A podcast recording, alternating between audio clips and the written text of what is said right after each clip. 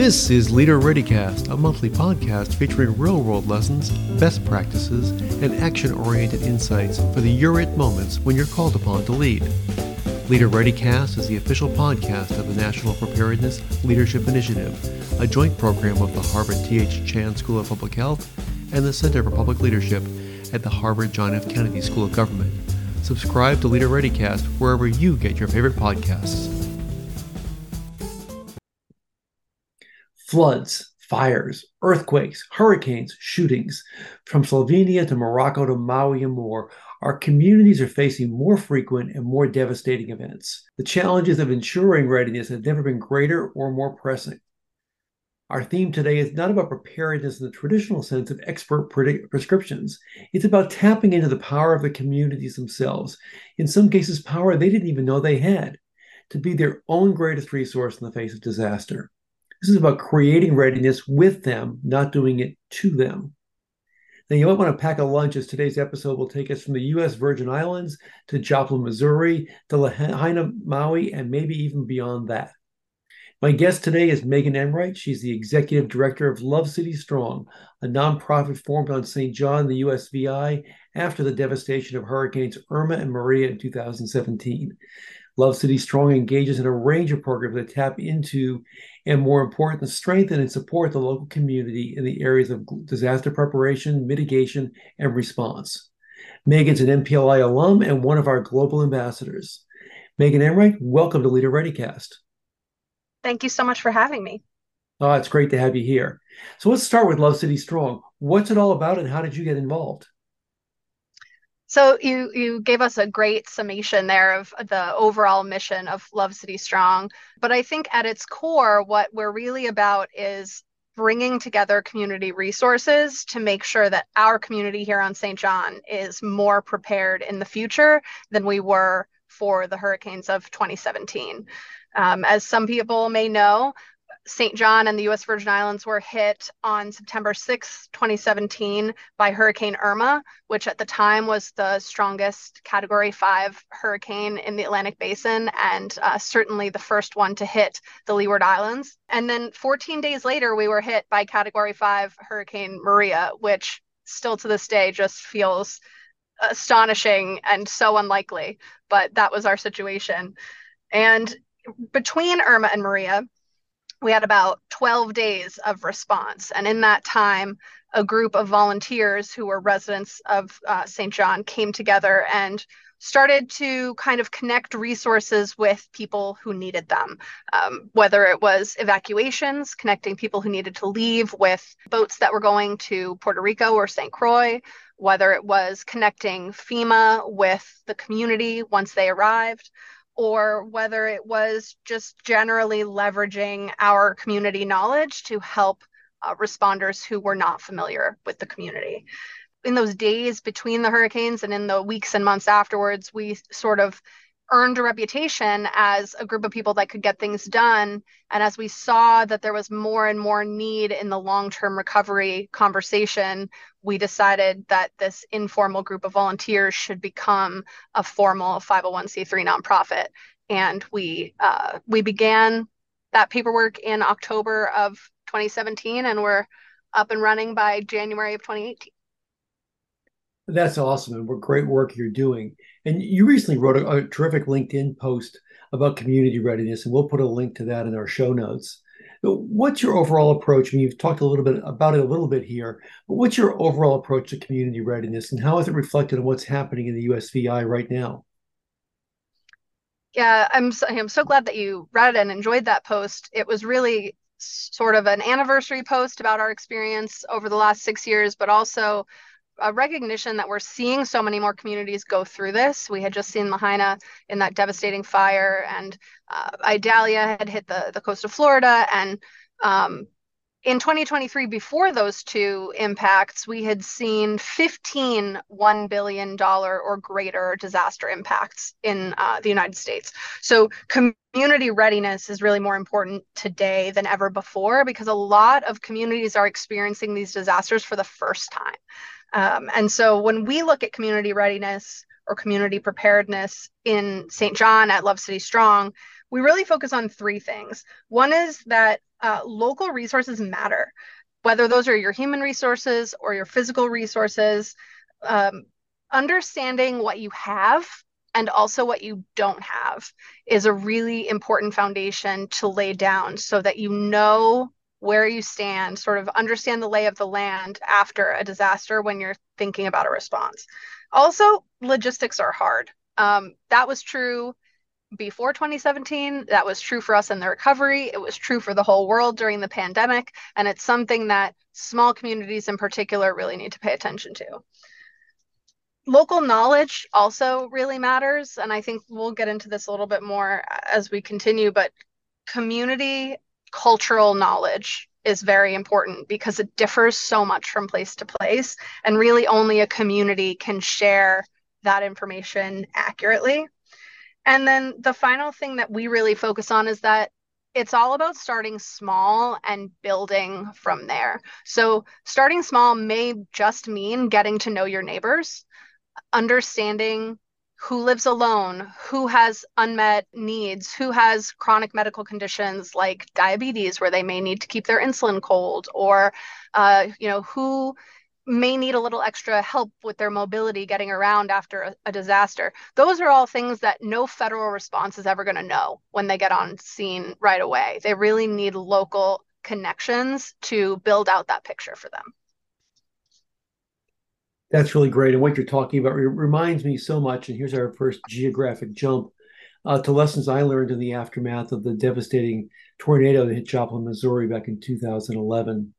And I was at a conference, and the, the superintendent of schools at, the time was was talking about the process they went through, and, and with a remarkable response and recovery. And people may recall that the schools were reopened within nine months, even though vast parts of the town had been decimated by this tornado and uh, they were being celebrated for this. And he was sharing that journey, and in the middle of it, he put up this uh, resilience map, uh, and then he sort of skirted on and went on and told more stories about the tornado. And I locked right in on that, and I went up and talked to him afterwards. And I said, "Tell me about that resilience plan, that resilience map."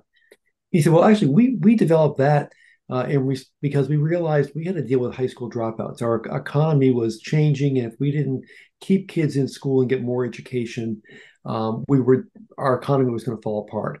And so we had brought the community together around that, and there's a long story behind it. Um, but what what it turned out was the relationships they built and some of the basic structures they built addressing the dropout problem was what they flipped and relied upon when the tornado hit. And to me, the big lesson I took away from that in terms of you have to learn what a community cares about. That's how you engage them and get them to to want to contribute and be involved and and get to know each other so they can they can build that strong network. And when you walk in with, well, here are the five risks we've identified looking at the FEMA criteria, nobody cares right? You have to find out what they care about, and then you can bring them together. Once they're together and they have a relationship, then you can introduce that next level of, oh, we should be worrying about this or that or the other thing. Um, I see too many emergency managers of starting off with their own priorities and then getting frustrated at the lack of community response. What's your experience been in that regard? Oh man, I have I feel like I could talk about this forever. Um, first, I want to say we do have a really soft spot for Joplin in the Virgin Islands, certainly St. John, because our linemen who came to help us after the hurricanes were from Joplin. Wow. And so they got off the barge with all their trucks with the Joplin, Missouri BBC Electric uh, you know, branding on them and we were like these people understand. These people have been there. And and that comes you know sort of brings brings in an idea of something i wrote about in in the linkedin post which is this idea of disaster empathy and the fact that communities that have been through a disaster understand the feelings of other communities going through disaster, right? It may be a little different and it may be, there may be certain circumstances that are unique, but communities understand other communities. And I think that that can be hard for responders to emulate, uh, when, like, certainly at the federal level, because especially now, you look at FEMA and you look at the sheer uh, scale of their deployment, right, across the whole country um, all the time. You know, some some of these folks, a lot of these folks were deployed for years during COVID, and and that's not just for FEMA. That's emergency management uh, across the country. You know, people are burnout, people are tired, um, and so conjuring a sense of empathy in these scenarios is hard in the best of times and it gets harder the, t- the more tired and the more overwhelmed you are and also you know once you're on your third or fourth or fifth deployment of the year you know what differentiating the suffering of one community from another is difficult and i think that in general folks do a great job and they do the best they can but there is a certain amount of connection that has to come from a local component. And I think that that's where communities can really lift themselves up and say, you know, we can plug into the federal response or we can get started. And then when they arrive, we can sort of pass the baton and supplement their efforts with our own. Um, you know, one thing from our personal experience was that culturally in the Virgin Islands, it's not really common to have like strangers come to your door because it's so small. And so when somebody you've never met before knocks on your door and is like, I'm here to help, the first reaction is skepticism. You know, often rapidly file, followed by get out of my yard or like get off my property. And and you know, the people aren't tech people aren't exactly warmed to the idea of just help falling in their lap. And so what we found specifically with the example of Army Corps of Engineers was here they were uh, installing blue roofs. What we found was that when Army Corps went out with community representatives and they were paired up, we doubled uh, registration for that program. Just because the person explaining it to you and the person making that introduction was a familiar face. And I think that that's something that is really important to remember as responses are ongoing, right? Connect with local resources so that you can build trust because strangers are hard to trust in the best of times and certainly when you're feeling vulnerable. Yeah, it, it's so important what you just said, and it reminded me of we had a previous uh, Leader ReadyCast guest, Ashley Reichheld, who was on talking about trust, and one of the things in her research that came out was how much we all overestimate the understanding of our intent. So we show you know, you yeah. show up whether you're with FEMA or if I were to come down and want to help out in a in a disaster. Okay, I'm a good person. I'm showing up. I'm here to help, and we expect everybody else to understand that and and and reflect our good intent. Uh, but actually, as you say, people have skepticism. They may have had bad interactions with the government in, in previous settings, or they're just a culture that doesn't isn't used to a lot of outsiders, and so they don't understand your intent. And it is it takes that bridge building. And I think what you're talking about is so important that you as a, as a local liaison is going to help do that. And sending local people out to help sign up for that the Blue Roof program is a great example of making sure you're attending to the translation and the bridge building that has to happen in any response. Yeah, I think that I think that that really hits the nail on the head, right? This idea of like everyone assuming that their best intentions are going to be recognized and understood. Um, and that kind of works in reverse too. I think communities don't always understand the federal response either. Um, and, and we run into that a lot, you know, that that people make assumptions about what the response is supposed to do for them or what the response is supposed to be and are disappointed when it's not that. And so that's another aspect of community readiness is are you learning? Are you constantly, you know, understanding what hazards you might face and what a what an incident could look like and what a response could look like. And I think a lot of communities are really not doing that. That's a big gap for a lot of folks. No, absolutely. I think, I think you're right. We see that disaster after disaster. People don't understand how the system works. I'm not even sure people in the system understand how the system works because it's pretty complex, right? Um, yeah. But at every time, there's that gap between expectations and reality that and he has to be overcome every single time. Now, you mentioned Lahaina earlier. I think we've all been moved by the fires in Lahaina and the devastation there. Um, as you look of island to island, what lessons do you hope we all learn from from that particular tragedy? Oh man, yeah, that was a tough one. Um, we we watched that so closely here because Hawaii and the US Virgin Islands and Puerto Rico and Guam and American Samoa, we all have like a lot of these uh, really bedrock issues in common. And so when you layer disasters on top of pre existing structural and systemic inequity, you're really just, it's a recipe for further disaster.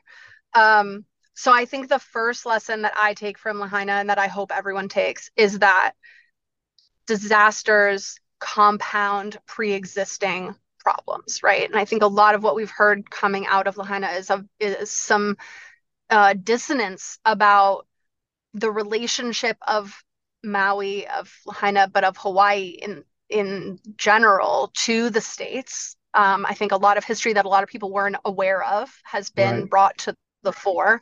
And that's important because there is a lot of history in this country. No matter where you're encountering a disaster, you are going to be wading through historical issues. Um, and that is going to impact the way people embrace or do not embrace help and the way people interpret what they are receiving versus what they think they should be receiving. And you know, I don't I don't want to wade into what is right or true or whatever about that situation, but perception is reality for people, especially when they're in a disaster. And I think that's important to to remember. So that's that's one thing is the context of the disaster.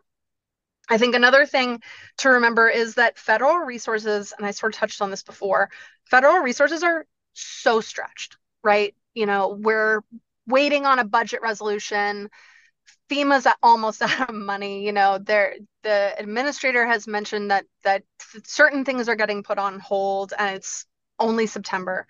It's it's not sustainable. The system as it stands now is not sustainable. No government can manage all these disasters at this level forever. Um, and no state or local government can do it either. And that's why everyone has to do it together. But the truth is that preparedness, readiness, response, and recovery all necessarily begin at the community level because nobody knows the unmet needs like community organizations. Nobody understands a local response like local first responders.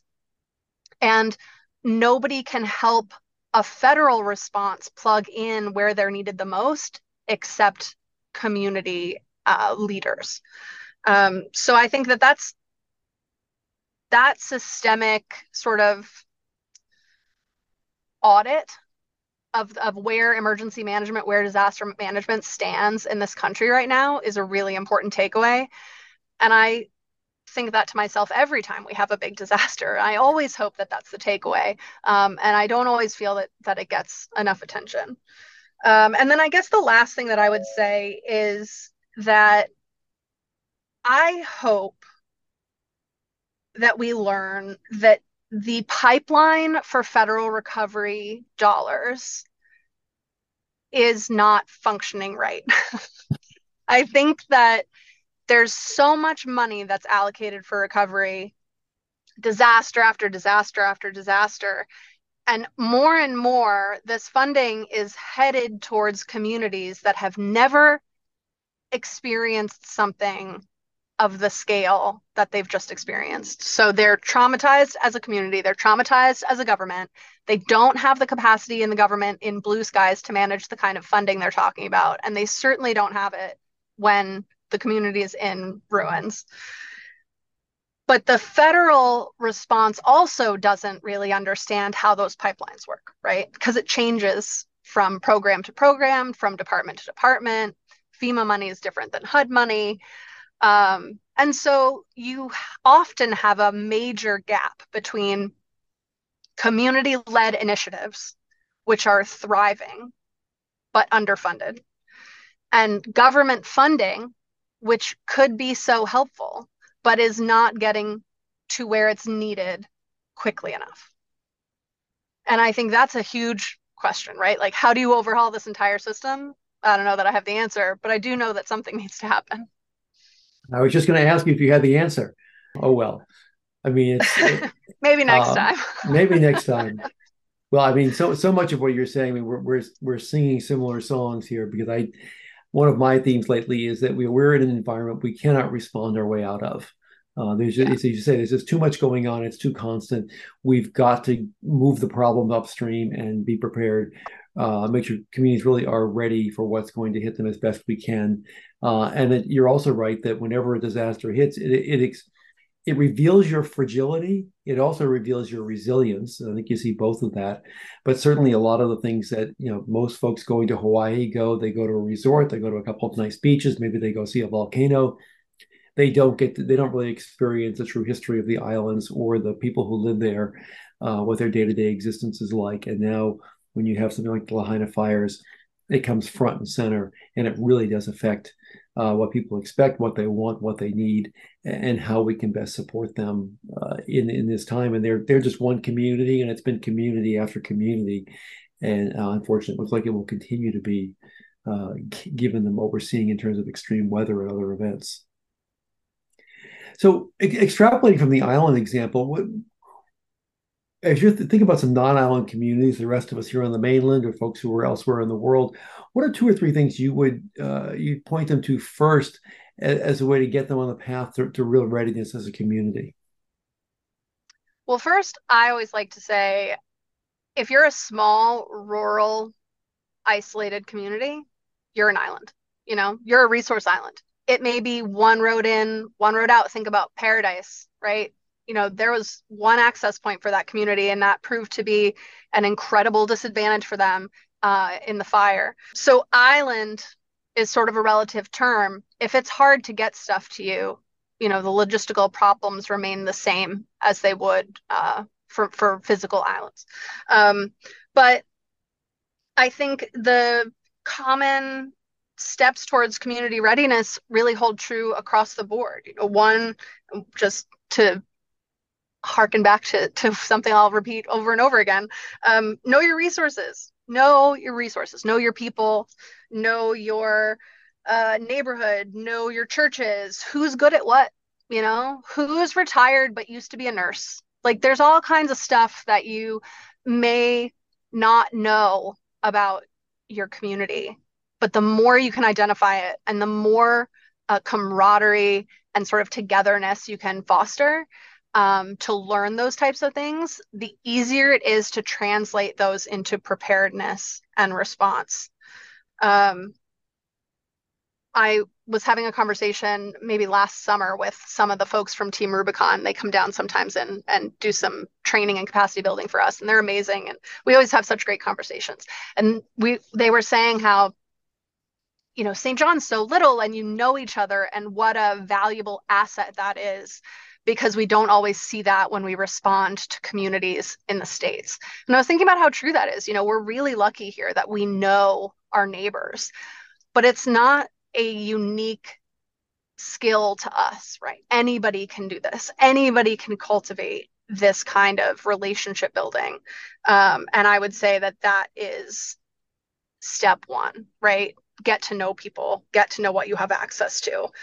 Um, and building on that is build those relationships, build relationships when you know it's not a disaster with th- the saying goes right we don't ex- we don't exchange business cards uh, during a disaster and that's right. for federal response but also for regular people um, you know the thing about love city strong is that none of us had ever done any disaster response before Irma hit our home.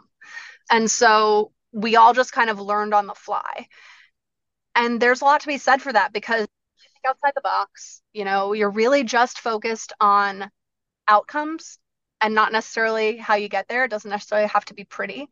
Um, and, you know, in hindsight, we're like, man, there should have been paperwork or there should have been, uh, you know cost share or like whatever there's all these technical things that you can get bogged down in but when it comes to getting outcomes it's the relationships that you build in blue skies when everything's fine that are going to come through for you with big businesses in your region, with little businesses in your town, uh, with churches, with community organizations, with philanthropists in your region.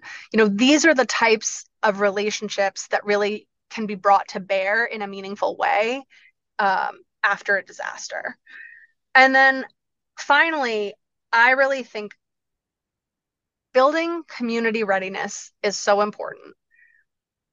But you can't do that unless you're building a culture of readiness along with it, right?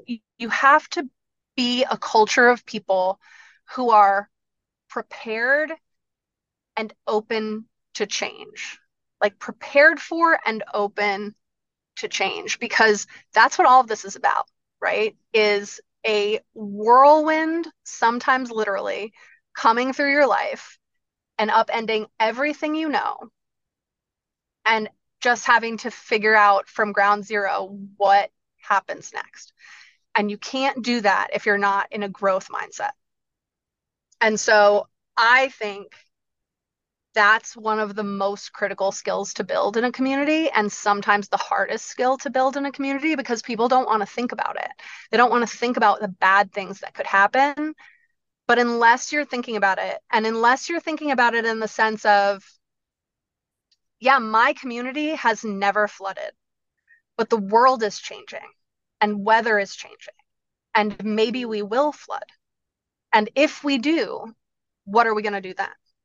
You know, or I live on the coast of Florida and I have insurance, so I'm fine. But the world is changing and insurance is changing. And so if you don't have insurance, what do you do then? And these are the types of questions that I think more people need to be asking before something bad happens. And then, just as a final every community sort of lesson. I really wish we could all learn from each other before something bad happens because I do hear fairly often from communities after a disaster or as they're like looking down the barrel of a disaster. You know, Lake Charles has reached out. We've talked to people in Lahaina. You know, what did you do? How did your work come together? How is it working now? But I wish there was a sort of nexus of commu- like community after actions right? Is there a place i can go to say here's the communities that have been through this stuff and here are their lessons learned wouldn't that be a great resource? Um, boy wouldn't be it cool. be wouldn't it be? And, and i do have to note i forgot to mention earlier that one of the good things to come out of the of joplin was a book that you can everyone can find on on amazon called joplin pays it forward uh, put mm-hmm. together by Jane Cage and, and others in Joplin. Jane's another NPLI alum. It's only 99 cents, and it's oh, it's 99 cents because she couldn't figure out how to put it up there for free. But they documented a lot of their lessons and wanted to put it out there so that others can learn. And, and Meaghan, as I listen to you talk, I'm thinking, boy, wouldn't it be great if we could take a bunch of those after action reviews and, and the, the learning there and then put it into a predictive database so a community could go and say, hey, if this happens, what should we be ready for? And use it ahead yep. of time, not just as a as a resource after the fact. Seems like a great use for AI to me. Absolutely. yeah. Absolutely. I hope somebody is listening who has that skill set who can build it out. I listened to your recent podcast about AI, and that's where the uh, the wheels really started turning. Absolutely, no, you're right. And We're we're working on a paper on AI. That's one of the things that's popping up is how do you dive into all those existing resources that just right now it's it's too hard to get to them. It's too too hard to slog through and and find what you need. Is there a way to make it much that much faster and much more efficient? And if somebody listening does develop that, all we ask is a small royalty as payback. Some can go to Love City Strong. we'll take some at the NPLI, and yeah. you, can, you, can, keep the rest. Uh, so let's let's talk a bit about a little bit about your personal leadership journey because you said you'd never done disaster response before. Um, now you're the executive director of this organization. This is and you're passionate about it. I can hear it in every every word you say. So as you look about look through your experience as a leader and what you took away from your your time coming through the NPLI, what's been most valuable as you've been leading these efforts at Love City Strong and across St. John? Oh man, it NPLI I can't say enough about how much it changed my personal experience. Um, first and foremost, just in the sense of presenting me with peers uh, because I came into our cohort in December of 2019. And so I was really not that far removed from the actual, it was only two years after Irma. And I was figuring it all out, like building the plane as we flew it, as they say. And I just, I just had no idea what I was going to do. And I was just doing my best and I was leading a team bigger than I'd ever led who had all also just been through this disaster. Um, and so there's trauma there, you know, and there's how how another great episode you guys did on trauma informed leadership. Um, you know, I think that there was so much fear that was just like the pure motivator for where I was just like, I got to keep going. Like, what am I going to do? I can't stop. And I got to NPLI, and there were such amazing people in my cohort. And I know this is true of every cohort, but I really feel like cohort 18 is the best. um, and and we were in a really unique position too, because obviously, like starting in December of 2019, we were the beginning of COVID. That was our cohort. Um, we it changed everything for all of us in real time. And and so being presented with the week in person with people who got it and who I could learn from, but who also validated my experiences because the like level of imposter syndrome that I felt walking into that room the first day, I was like, these are professional people, and I am like some girl who tripped into this work. Um, so that's the first thing. Like the peer group incomparable you know like that's that's just a, a game changer forever and we uh, we all still keep in touch and and they're valued colleagues of mine um as far as the, tools and the lessons um you know again i was actually i was flipping back through my You're It book which lives in my office um and i was trying to pick the things that that really had the most impact and it was hard to like pin anything down. I but but a few things that's that really leap out to me are one getting out of the basement. Right. that is so hard. It's so hard to do. And I find myself using it in like my personal life, you know, when I'm having a fight or like when I'm having a bad day, but also, you know, just a few weeks ago, Hurricane Lee was, you know, maybe bearing down on the Leeward Islands and it it was maybe going to be a category five and it was just looking so much like irma and the whole team was really in the basement and you know how do you get how do you reset? How do you get out of that? And how do you move forward with purpose and intent? Um, uh, that's a lesson we use on a weekly basis i would say. Um, the arc of time is something that always lives in my brain because especially in the sense that like we had Irma and Maria which was two different arcs of time and people forget that you know and i try I, I, actually have to remind people in our response that a lot that like you may be working on the maria timeline if you're in st croix or puerto rico but ours started 14 days earlier so don't forget. Um, and then to layer covid on that right? Now you've got a covid arc of time. Um, and how are those responses playing together? And how are your resources playing together? Um, i think that is an incredibly useful perspective tool. Um, and then finally i would just say the meta leadership concept as a whole but certainly the tension between authority and influence. Um, because in my personal leadership journey I started with just influence. Um, because I didn't have any real authority. I was just a person and I was just trying to do my best and I didn't have any funding and I didn't, you know, have any any title and we didn't even have a name for a while. Um, but we could get stuff done and so that earned us influence and now we have sort of traversed to the other end of the spectrum and we have gained a certain amount of authority and striking a full balance between those two is sort of, sort of a daily game, right? Like which does this situation call for? Is it more authority? Is it more influence? Are we walking the line? Um, but but I I think that overall the lesson I take away from NPLI as a whole is that growth mindset is always important.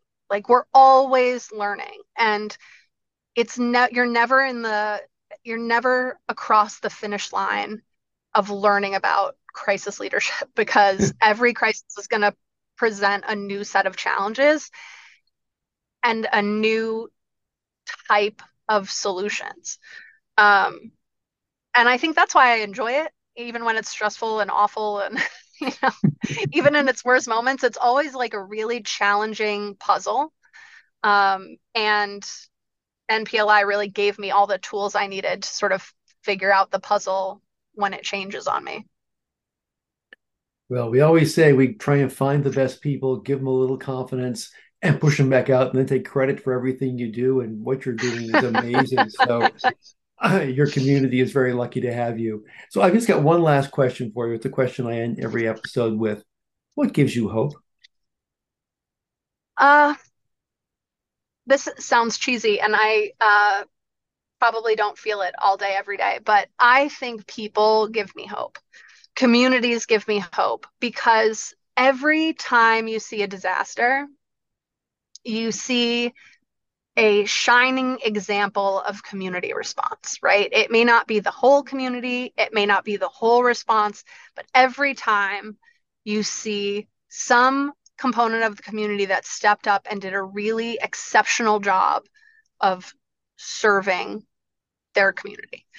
And as long as communities keep doing that, and as long as people keep being kind and serving in that capacity, that will always give me hope.